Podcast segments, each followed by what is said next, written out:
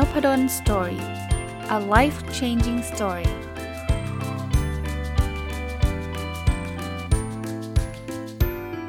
ดีครับยินดีต้อนรับเข้าสู่ Nopadon Story Podcast นะครับก็ยังมากับหนังสือเล่มเมื่อวานนี้นะครับที่ผมรีวิวไปก็คือคนชนะทำแล้วแก้คนแพ้มัวแต่คิดไม่ได้ทำนะครับเป็นคนเขียนคือคุณคานางาวะอากิโนริและคนแปลคือคุณธินภาสหาพาหะนิดนะครับก็เป็นหนังสือที่ผมรีวิวไป2ตอนแล้วนะครับ2บทใหญ่นะครับวันนี้จะมารีวิวส่วนที่เหลือนะมาถึงบทที่3นะครับเป็นเรื่องของเทคนิคการลงมือทำสร้างคอนเนคชั่นนะในบทที่3ก็มีบทย่อยๆนะบทย่อยที่1นะเขาใช้มีชื่อว่าถ้าใช้คอนเนคชั่นไม่เป็นก็ไม่มีความหมายนะคือในบทนี้เนี่ยเขาเล่าให้ฟังว่าการที่เราแลกนามบัตรเนี่ยนามบัตรมันเป็นแค่เศษกระดาษนะแล้วใครโหมีเก็บนามบัตรไว้500ใบเป็นพันใบเนี่ยไม่เวิร์กเขาบอกเน้นคุณภาพดีกว่าปริมาณนะครับ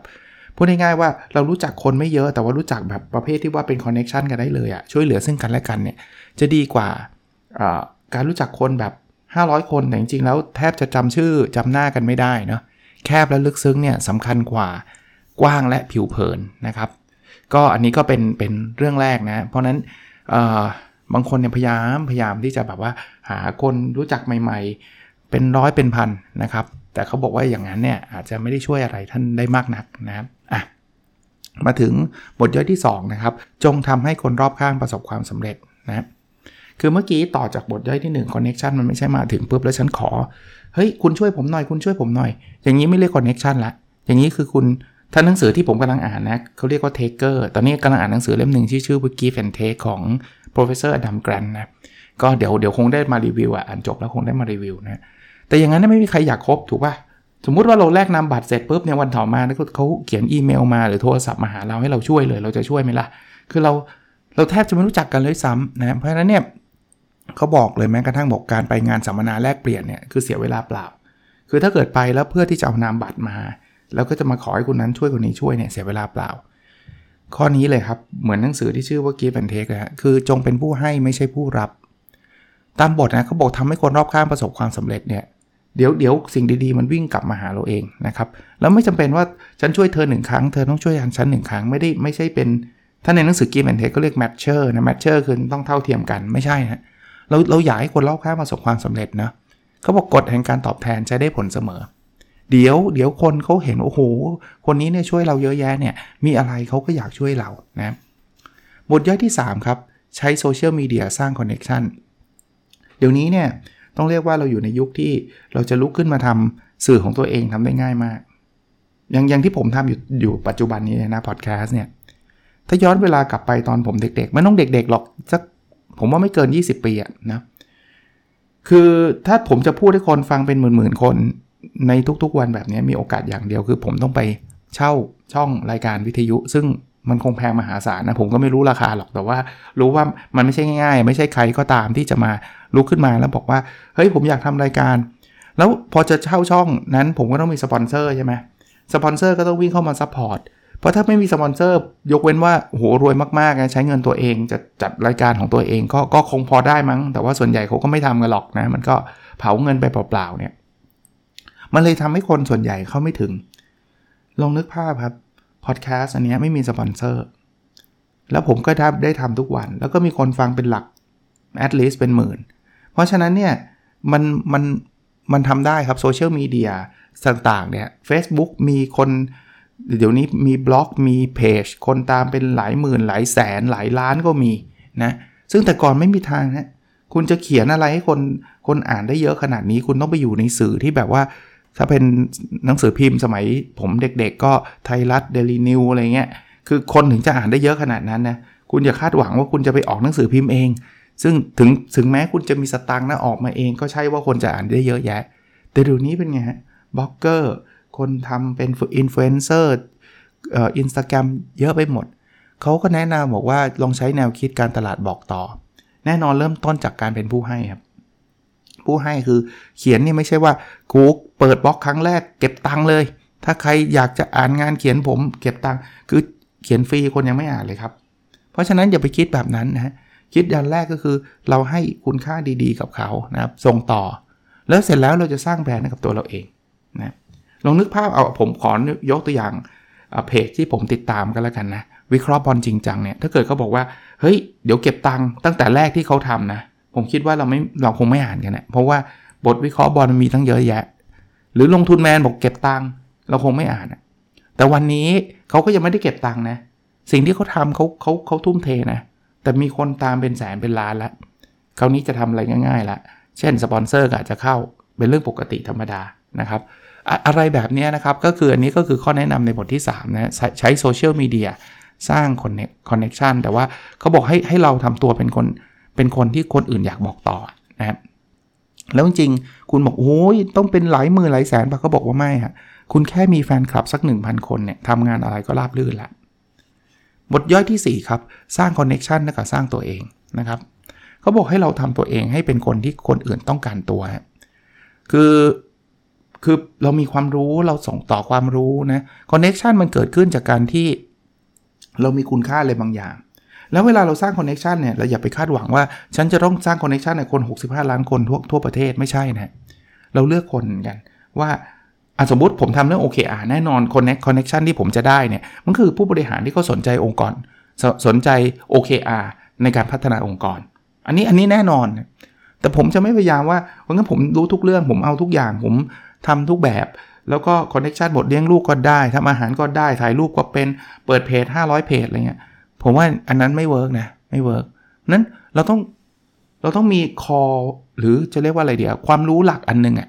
ที่เราจะส่งต่อไปเรื่อยๆนะแล้วเขาบอกว่าฝึกฝนตัวเองอ่ะให้จนคนอื่นอยากแนะนำเราอ่ะนะครับเมื่อวานก็มีเรื่องราวจริงๆมันก็มีมาทุกวันนะแต่ว่าก็เป็นเรื่องราวดีๆนะที่แบบว่าคน2คนนะเขากำลังพูดถึงเรื่อง OKR แต่เขากำลังพูดถึงผมทั้ง2คนแต่รู้จักผมกันคนละมุมอีกคนรู้จักเหมือนอีกมุมนึงอีกคนรู้จักมุมนึงแล้วคุยกันตั้งนานนะเขามาเล่าให้ผมฟังนะผมว่าสุดท้ายก็คนเดียวกันก็คือผมอะไรเงี้ยก็ต้องขอบพระคุณนะถัดไปนะครับเป็นบทย่อยที่5นะครับการทำงานไม่ต้องการคอนเนคชันที่เรียกว่าเพื่อนนะครับคืองี้คือเขาบอกว่าคนทำงานเก่งเนี่ยจะคิดว่าการเล่นกับการทำงานมันคือเรื่องเดียวกันพูดง่ายๆแปลอีกชั้นหนึ่งก็คือการทำงานเนี่ยมันคือความสุขนะครับคอนเนคชันเรื่องงานคอนเนคชันเรื่องเล่นมันก็จะเป็นสิ่งเดียวกันอีกเพราะงานมันคือเรื่องเล่นไงคือการทำงานมีความสุขนะครับเพราะนั้นเนี่ยผูกมิตรกับเพื่อนที่ทำงานไว้ครับผูกมิตรกับเพื่อนที่ทำงานไว้แล้วสุดท้ายนะไม่ว่าจะเป็นเพื่อนในโรงเรียนเพื่อนทำงานเพื่อนอะไรต่างๆเนี่ยนะก็จะช่วยเหลือกันนะครับทำให้เราประสบความสำเร็จนะครับไม่ใช่ว่าที่เขาบอกว่าการทำงานไม่ต้องการคอนเนคชันที่เรียกว่าเพื่อนนั่นคือโอ้ฉันจะต้องไปหาคนใหญ่คนโตรู้จักอะไรไม่ได้แนวนั้นนะครับนะทำงานให้สนุกกันละกันนะครับเขาบอกว่ามีประโยคนึงที่ผมชอบนะเขาบอกว่าถ้าคุณสนุกกับการทำงานและการเล่นช่วงเวลาที่ตื่นอยู่จะกลายเป็นช่วงเวลาแห่งความสุขทั้งหมดนะจริงครับบทย่อยที่6ครับไปหาคนที่อยากเจอทันทีคือเขาบอกว่าบางทีเนี่ยเราอยากเจอคนนั้นอยากเจอคนนี้อยากสัมภาษณ์คนนั้นคนนี้อะไรเงี้ยแล้วก็ไม่ทำสักทีครับอย่าลังเลที่จะนัดคนที่อยากเจอครับแต่เวลาจะนัดคนที่อยากเจอเนี่ยไม่ใช่ว่างั้นผมอยากเจอดารานักร้องคนนี้ฉันจะต้องได้เจอคือคนเขาอยากเราอยากเจอเขาแน่นอนแต่เขาอยากเจอเราหรือเปล่าเพราะฉะนั้นเนี่ยอย่างแรกก็คือสำรวจอีกฝ่ายก่อนว่าเขาชอบอะไรนะครับคือถ้าเราไม่รู้เนี่ยนะเขาก็ไม่รู้จะเจอเราทำไมอ่ะตรงๆนะเพราะเขาไม่ได้รู้จักเรานะเขาก็เลยบอกว่าสร้างคอนเนคชันเนี่ยมันมี5ขั้นตอนนะ1ทำให้รู้จัก2ทำให้เข้าใจ3ทำให้สนใจ4ทำให้อยากเจอและ5ทำให้เป็นคนมีคุณค่านะก็ลองไปหาอ่านในหนังสือดูนะครับบทย่อยถัดไปบทย่อยที่7นะครับเพ้อฝันเรื่องอนาคตของตัวเองนะครับคือเขาบอกมนุษย์เนี่ยเวลาเราจะเรียนรู้สิ่งใหม่ๆเนี่ยเราเรียนรู้ได้จากการกระทำนะครับเขาให้ลองใช้วิธีคิดของคนเพ้อฝันนะครับวิธีคิดของคนเพ้อฝันคือจะเกิดอะไรขึ้นถ้านะครับอย่างนี้เราจะเริ่มคิดเช่นถ้าเราเจอประธานาธิบดีจะเกิดอะไรขึ้นถ้าได้ไปอวกาศจะเกิดอะไรขึ้นจริงๆเด็กๆเราชอบทำอยู่แล้วนะครับเพราะนั้นเนี่ยลองเริ่มต้นแบบนั้นแล้วก็อย่าไปพอใจกับ input จนไม่ต้องลงมือทำนะครับอ่านหนังสือเป็น input นะเมื่อวานเราก็คุยกันเรื่องนี้เนาะอ่านได้ครับแต่ต้องสร้าง output ด้วยการเขียนเรียนออนไลน์มาเรียนคอร์สต่างๆมาเป็น input สร้างเอาต์พุตโดยการไปเอาสิ่งที่เราเรียนไปสอนคนอื่นต่อแม้กระทั่งดูหนังนะดูหนังเนี่ยเป็นอินพุตแต่เขาสอนให้เราสร้างเอาต์พุตให้เอาหนังเนี่ยไปเล่าในคอร์สอบรมไปเล่าให้เพื่อนฟังเขียนรีวิวหนังทานอาหารด้วยเอาขณะทานอาหารเนี่ยนะกินข้าวกินอาหารแล้วเป็นอินพุตไปเขียนบล็อกดิแนะนำร้านอาหารหรือออกไปเจอคนใหม่ๆเป็นอินพุตเจอคนนั้นคนนี้เอาท์พุตอาจจะเกิดคอนเนคชั่นสร้างธุรกิจใหม่ๆนะครับเพราะนั้นคอนเซปต์นี้ผมว่าเป็นคอนเซปต์ที่น่าสนใจนะมีอินพุตแล้วต้องมีเอาท์พุตบทย่อยที่8ครับเขาบอกคนเก่งจะลงมือทำทันทีนะคือความยากที่สุดนะอันนี้ส่วนตัวผมก็เชื่อนะว่ายากสุดคือตอนเริ่มครับเคล็ดลับความสำเร็จมีง่ายๆคือลงมือทำนะแต่คนส่วนใหญ่เนี่ยไม่ยอมเริ่มเขาบอกลองเริ่มสักนิดนึงครับแล้วเดี๋ยวจะทำต่อไปไม่หยุดอย่างวันนี้ช่วงหยุดสงกรานต์เนี่ยเล่าให้ฟังนิดนึงครับผมมีงานวิจัยที่ผมค้างอยู่แล้วไม่ได้เริ่มสักทีถ้าใครฟัง OKR Weekly ผมเนี่ยจะจำได้เลยว่าไอ้บทความเนี่ยไม่เขียนเป็นน่าจะครึ่งปีหรือปีนึงด้วยซ้ำนะคือเอาเป็นว่านานมากแล้วกันพอตั้งใจเลยว่าสงกรานต์นี้ทำแล้วพอมันเริ่มทำนะตอนนี้สตาร์ทติดละตอนนี้ก้าวหน้าไปเยอะเลยบทความ2บทความนั่งเขียนได้ 70-80% ละอีกเรื่องนึงคืออาจารย์ผมลงมือทำแล้วมันล้มเหลวเขาบอกว่าคนทั่วไปล้มเหลวแล้วเลิกครับคนเก่งจะคิดว่าล้มเหลวแล้วต่อไปจะสำเร็จแปลว่าอย่าย่อท้อครับล้มเหลวเป็นเรื่องปกติธรรมดานะครับ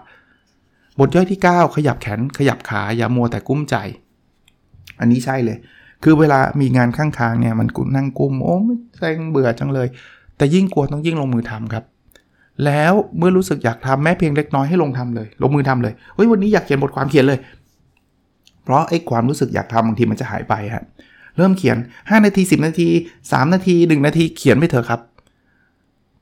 กดง่ายๆคือกุ้มใจลงมือทำงานไม่เยอะงานเสร็จยากจังเลยลงมือทำแล้วเดี๋ยวมันจะไปได้เองนะบทย่อยที่10ครับคนชอบแก้ตัวไม่มีทางประสบความสำเร็จนะคือถ้าเราเอาแต่ว่าแล้วฉันทำไม่ได้เพราะอย่างนั้นเพราะอย่างนี้นะคือมันจะไม่ได้ทำอะไรสักอย่างนะครับไม่มีเวลาอะไรเงี้ยนะเขาก็บอกว่าจริงๆเวลาเราเท่ากันนะเราบริหารเวลาโดยการจัดสรรและตัดทิ้งอะไรที่มันไม่เกี่ยวข้องอะไรที่เรารู้ก็รู้นะตัวเองอะว่าไม่ควรทำก็ตัดทิ้งแต่ที่เราเคยล้มเหลวในอดีตก็ไม่เป็นไรครับอดีตไม่ได้กำหนดอนาคตเราอาจจะเคยทำแล้วล้มเหลวก็หาวิธีทำใหม่เขาบอกถ้ามันไม่กล้าจริงๆลองชวนเพื่อนมาทำด้วยครับถ้าเรารู้สึกว่าเรื่องนี้มันไม่ได้จริงๆลองดูนี่คือบทที่3นะหนังสือเล่มนี้มี5บทใหญ่นะบทที่4คือเทคนิคการลงมือทำสร้างเงินเลยอันนี้เป็นเรื่องเงินล้วนๆเลยชอบคอนเซปต์หลายอย่างนะครับบทย่อยที่1เงินได้มาจากการใช้ได้มาได้ไงอาจารย์อย่างนี้แปลว่าสอนให้ผมฟุ่มเฟือยหรือเปล่าเปล่าครับใช้ลงทุนเงินมันคือเครื่องมือนะครับเขาบอกว่าความใฝ่ฝันคือการใช้เงินให้หมดก่อนตายแบบนั้นเลยนะแต่ตัดอ่านดีๆนะไม่ใช่ว่าอยู่ดีๆไปผลาญเงินเล่นเละเทะอย่างนั้นท่านหมดวันนี้ครับนะสิ่งที่เขาสอนก็คือการเอาเงินไปลงทุนนะครับไปสร้างเงินต่อเงินนะไปลงทุนในสิ่งที่มันไม่ได้เสี่ยงหรือไม่ได้โลภมากอะไรมากมายนะบทเยอะที่2เขาบอกเงินมีความรู้สึกให้คิดว่าเงินเป็นคนครับคนขี้เหนียวเนี่ยก็บอกว่าไม่ยอมใช้เงินไม่ใช้เงินมันก็ไม่มีอะไรงอกงามแต่นักลงทุนเนี่ยชอบใช้เงินแต่ใช้เงินไม่ได้ใช้สเปะสปะอย่างที่ผมเรียนนะครับเขาบอกถ้าคุณไม่ใช้เงินคุณก็ไม่ได้ผลตอบแทนนะเพราะนั้นผูกมิตรกับเงินไว้นะครับแล้วใช้ในทางที่ถูกที่ควรอันนี้จะช่วยเก็บเงินเนี่ยเขาบอกว่าไม่ได้ช่วยอะไรได้มากนะแต่ไม่ได้หมายความว่าผลาญเนี่ยอย่างที่ผมเล่าให้ฟังเอาเงินไปลงทุนและศึกษาด้วยบทย่อยที่3ครับยิ่งตั้งเป้าหมายไว้สูงก็ยิ่งได้ผลลัพธ์ง่ายเขาบอกว่าถ้าคนตั้งเป้าหมายไว้สูงจะได้รับผลลัพธ์ก้อนโตเลยนะครับแล้วอาจารย์แนะนำได้ไหมว่าลงทุนหุ้นลงทุนอสังหาลงทุนอะไรดีอันนี้เป็นคำพูดคลาสสิกเลยครับแต่แล้วผมก็เชื่อด้วยนะครับคือถ้าอยากได้รับผลลัพธ์ควรลงทุนกับตัวเองมากกว่าลงทุนกับคนอื่นนะคือศึกษาให้เยอะลงทุนกับตัวเองนะครับถ้าคุณไม่กล้าเสี่ยงคุณจะไม่ได้อะไรเลยแต่การที่จะเสี่ยงไม่เสี่ยงเนี่ยคือความรู้เรามีหรือเปล่าเล่นหุ้นเสี่ยงไหมผมจะตอบได้ว่าแล้วแต่ท่านนะคือถ้าเกิดท่านเล่นแบบ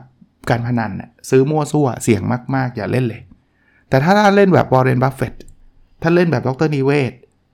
หรือจะเป็นเทรดเดอร์ท่านใดก็ตามที่ท่านมีความรู้มากเพียงพอเนี่ยผมว่าเสี่ยงน้อยนะบทย่อยที่4ใช้เงินกับคนชั้น1นะครับ เขาบอกว่าอย่าปล่อยให้การลงทุนกลายเป็นศูนย์ครับคนชั้นหนึ่งคือคนที่เรายกย่องเขาว่าเป็นฮีโร่หรือว่า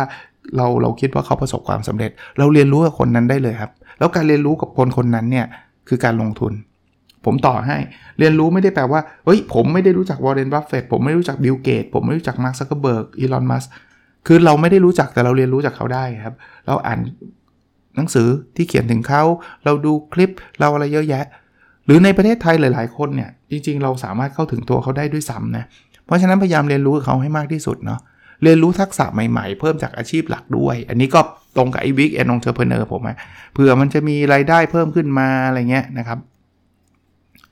มาถึงบทสุดท้ายโทษทีไม่ใช่บทสุดท้ายขออภัยฮะบทย่อยที่5นะครับใช้เงินกับตลาดที่มีคนซื้อมากกว่าคนขายตลาดนี้มีชื่อภาษาอังกฤษเพราะว่า Blue Ocean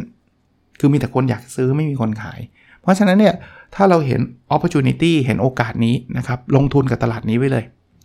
ตลาดที่แบบโอ้โหมีแต่คนขายไม่มีคนซื้ออย่าไปลงทุนนะครับอีกเรื่องนึงเขาบอกพยายามเลือกลงทุนในสิ่งที่ตัวเองอยากทำจะกลายเป็นเสน่ห์เฉพาะตัวท่านเคยเห็นไหมครับว่าบางคนเนี่ยอินกับบางเรื่องมากๆแล้วเขาก็ลงทุนแล้วก็จะประสบความสำเร็จเรื่องนั้นในหลายๆทางเพราะว่าพอพูดถึงเรื่องนี้ต้องคนนี้เท่านั้นน่ะอารมณ์แบบนั้นนะครับบทย่อยที่6ตั้งเป้าหมายแบ่งรายได้ 10% ไปลงทุนนะครับคือบางคนบอกไม่มีตังค์ก็ตัดเลยคุณมีเงินเท่าไหร่เข้าสมมุติเข้ามาเดือนละ10,000ก็เอาเป็นเดือนละ1,000นะครับตัดไปเลยนะจะไปลงทุนในกองทุนลงทุนอะไรก็ได้ที่คุณคิดว่าคุณมีความรู้เพียงพอไม่มีความรู้ก็กองทุนก็น่าจะช่วยคุณได้ไงนะพยายามสู้ครับคือถ้าเราบอกไม่มีมันก็จะไม่มีไปตลอดนะครับแล้วเขาแนะนำมาลงทุนให้สมองมันตื่นตัวนะครับแล้วผมบอกได้เลยนะเวลาผมลงทุนในบริษัทไหนเนี่ยส่วนตัวผมนะผมจะรู้สึกแบบอยากศึกษาหาข้อมูลบริษัทนั้นขึ้นมาทันทีตอนเช้าอยากเปิดคอมดูราคาหุ้นอยากที่จะศึกษาหาข้อมูลนะเขาบอกว่าแม้ไม่มีเงินก็แซงทำเป็นมีลองดูครับตัดมาครับนะเอาเงินตรงนั้นลงทุนให้มีมากลงทุนมากมีน้อยลงทุนน้อยนะครับอันที่7อันนี้อาจจะถูกใจหลายคนครับลองสัมผัสประสบการณ์หรูเขาบอกว่าแม้กระทั่งการซื้อกระเป๋าหรูก็ถือว่าเป็นการลงทุนได้นะถ้าการซื้อกระเป๋านั้นมันไม่ได้ซื้อมากมายจนเกินไปไม่ได้ซื้อเพื่ออวดชาวบ้านนะครับแต่ซื้อเพื่อทำให้สมมุติว่าเราเป็นที่ปรึกษาเราเป็นนักธุรกิจแล้วเราถือกระเป๋าที่มันดูมีระดับนึงนะที่เราพอแอฟฟอร์ดได้มันก็ทำให้ตัวเราดูดีแล้วก็อาจจะนำไปสู่โอกาสใหม่ๆอันเนี้ยก็ช่วยได้นะครับที่อยู่ถ้าเราไปอยู่ในที่ที่แบบว่าอาจจะมีราคาแพงหน่อยแต่ว่ามันช่วยเซฟระยะเวลาในการเดินทางแล้วก็เป็นที่อยู่ดีๆที่ถ้าใครมาก็ไม่อายใครถ้ามันพอจะทำได้มันก็อาจจะทำให้เราประสบความสำเร็จทางธุรกิจได้ด้วยนะครับเขาบอกลองดูครับใช้เงินสัมผัสประสบการณ์ที่เหนือกว่านะครับแล้วเสร็จแล้วเนี่ยบางทีเนี่ยมันจะทำให้ตัวเรายกระดับขึ้นไปอีกระดับหนึ่งทั้งนี้ทั้งนั้นไม่ใช่การผลาญเงินแบบมั่วซั่วซื้อกระเป๋ามา50ใบอะไรเงี้ยไม่ใช่นะครับลองดูนะว่าคุณใช้แล้วมันทำให้ตัวเองดูดีทำให้มีความน่าเชื่อถือทำให้ธุรกิจแบบประสบความสำเร็จคืออย่างผมยกตัวอย่างเพิ่มเติมอีกนิดนึงก็แล้วกันหนังสือไม่ได้เขียนร้านอาหารเนี่ยบางทีขี้เหนียวไปหมดเลยเก้าอี้ก่อห่วยอะไรก่อห่วยโต๊ะห่วยมันกลายเป็นบรรยากาศร้านแบบโอ้โหดูสกปรกดูแบบไม่น่าเข้าแล้วคนก็ไม่เข้าเลยเราอาจจะต้องลงทุนเยอะหน่อยครับให้บรรยากาศดีตกแต่งให้มันดีนิดนึงคนก็อยากเข้าคนเข้าเนี่ยไอ้ค่าตกแต่งเนี่ยคืนทุนไม่รู้จักกี่เท่านะฮะอีกอันครับใช้เงินกับเวลาประสบการณ์และสุขภาพคือบางคนเอาแต่เงินสุดท้ายนะอาจารย์ผมคนนึงอ่ะเขาบอกว่าสุดท้ายเอาเงินไปคืนที่โหมทำงานหนักมาตลอด 20-30 ปีเนี่ยเอาเงินไปคืนโรงพยาบาลหมดนะใช้เงินซื้อเวลาครับแล้วเขาบอกว่าถ้าไปซื้อประสบการณ์เนี่ยนะเช่นเราได้ประสบการณ์อะไรบางอย่างได้ไปคอนเฟรนซ์ได้ไปเที่ยวได้มีประสบการณ์น่าประทับใจเขาบอกราคาประสบการณ์ไม่เคยตกผมชอบคำนี้คือซื้อสินค้านะซื้อรถนะราคาตกตั้งแต่วันที่ซื้ออะเอาไปขายวันนั้นเลยนะซื้อตอนเช้าขายตอนเย็นเนี่ยราคาไม่เท่ากันนะแต่ประสบการณ์เนี่ยคุณสมมุติว่าคุณได้ไปเที่ยวกับครอบครัวในที่ที่คุณมีความสุขเนี่ยประสบการณ์นั้นไม่เคยราคาไม่เคยตกนะอีกอันนึงครับลงทุนกับการออกกำลังกายการกินและการนอน3เรื่องนี้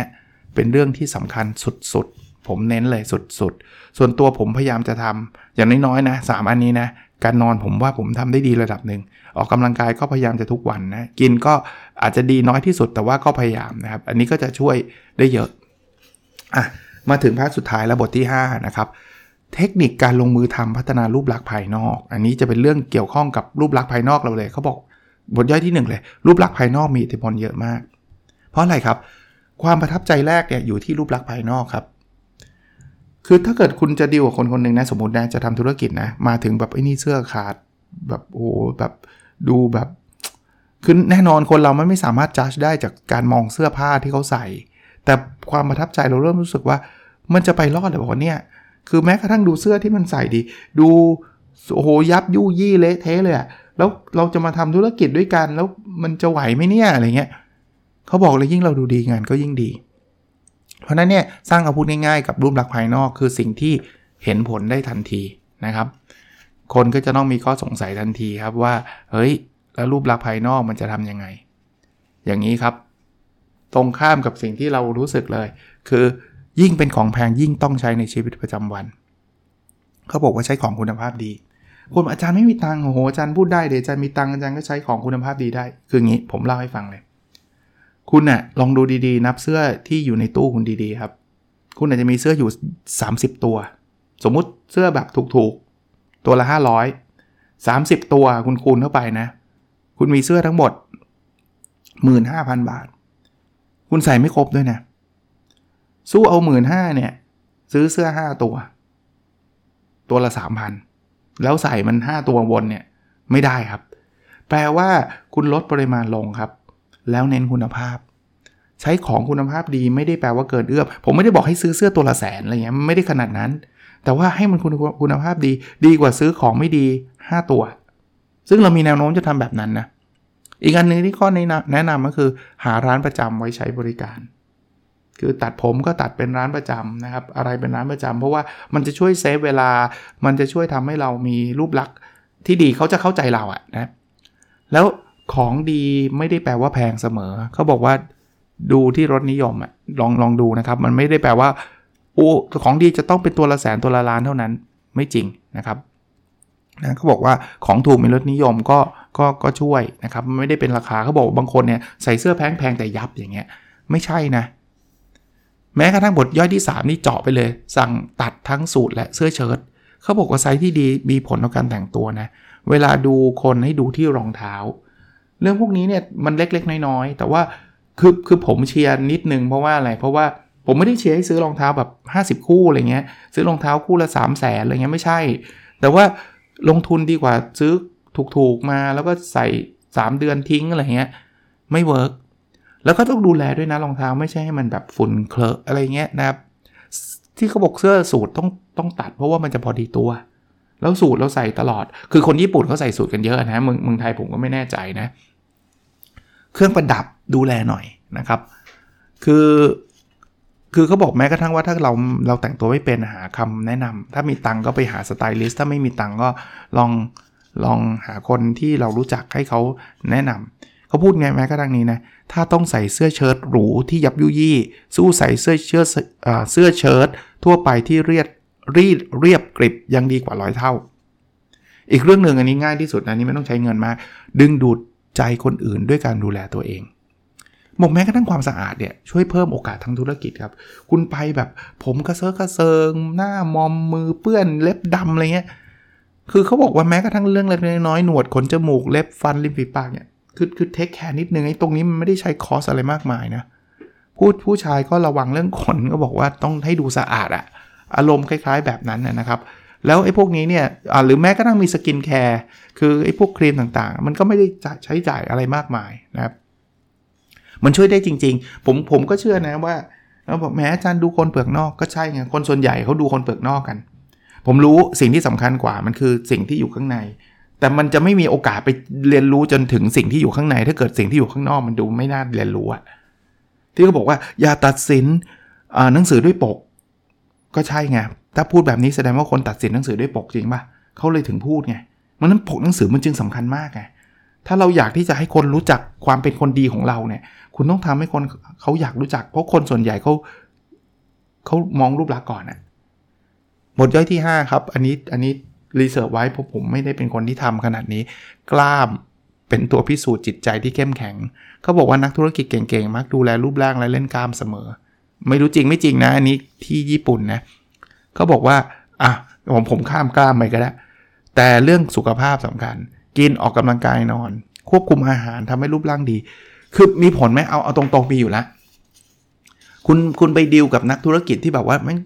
ดูดีว่ะกับนักธุรกิจที่แบบดูแบบไม่ไหวว่ะคือโอกาสสำเร็จกับ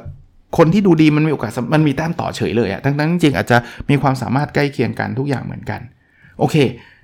ประมาณนี้นะครับจบพอดี2ตอนนะครับคนชนะทำแล้วแก้คนแพ้มัวแต่คิดไม่ได้ทำนะครับโดยคุณคณังวะอากิโนริและแปลโดยคุณธีรภาสพาหานิชนะครับก็เป็นหนังสือที่ดีมากเล่มหนึ่งนะครับขอบคุณสำนักพิมพ์บิงโกด้วยที่คุณาส่งหนังสือเล่มนี้มาให้น่าจะนานพอสมควรแล้วแหละนะครับก็เพิ่งมีโอกาสหยิบมาอ่านนะแต่ว่าก็อ่านแล้วชอบนะครับก็เลยขออนุญาตมารีวิวด้วยนะครับโอเคนะครับแล้วเราพบกันในตอนต่อไปครับสวัสดีครับ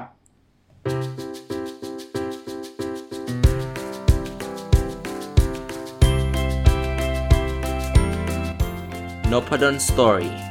A Life Changing Story